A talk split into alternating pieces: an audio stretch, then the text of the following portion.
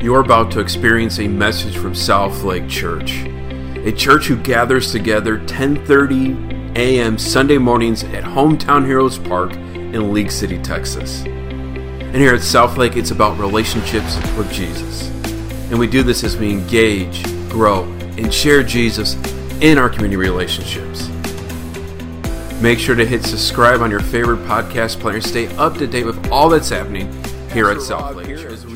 At South Lake to immerse. We've been reading through the first couple chapters of the book of Chronicles. Again, here at South Lake Church, we engage, grow, and share Jesus in our community relationships, because in the end, this is about relationships with Jesus.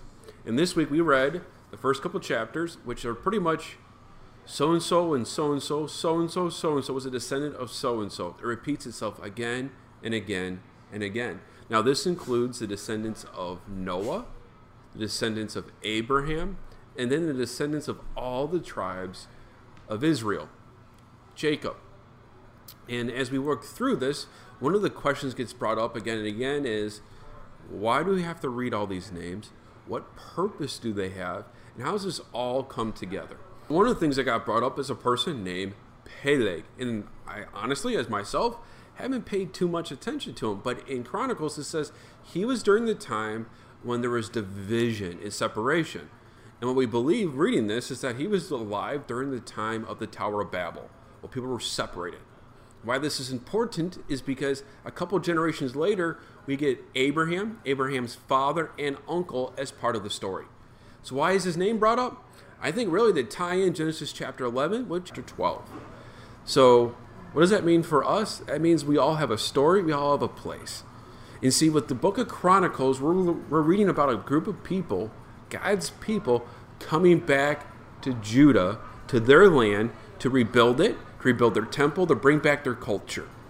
And as a group of people that are new to a land, that are coming back to land, it's important to know where you came from.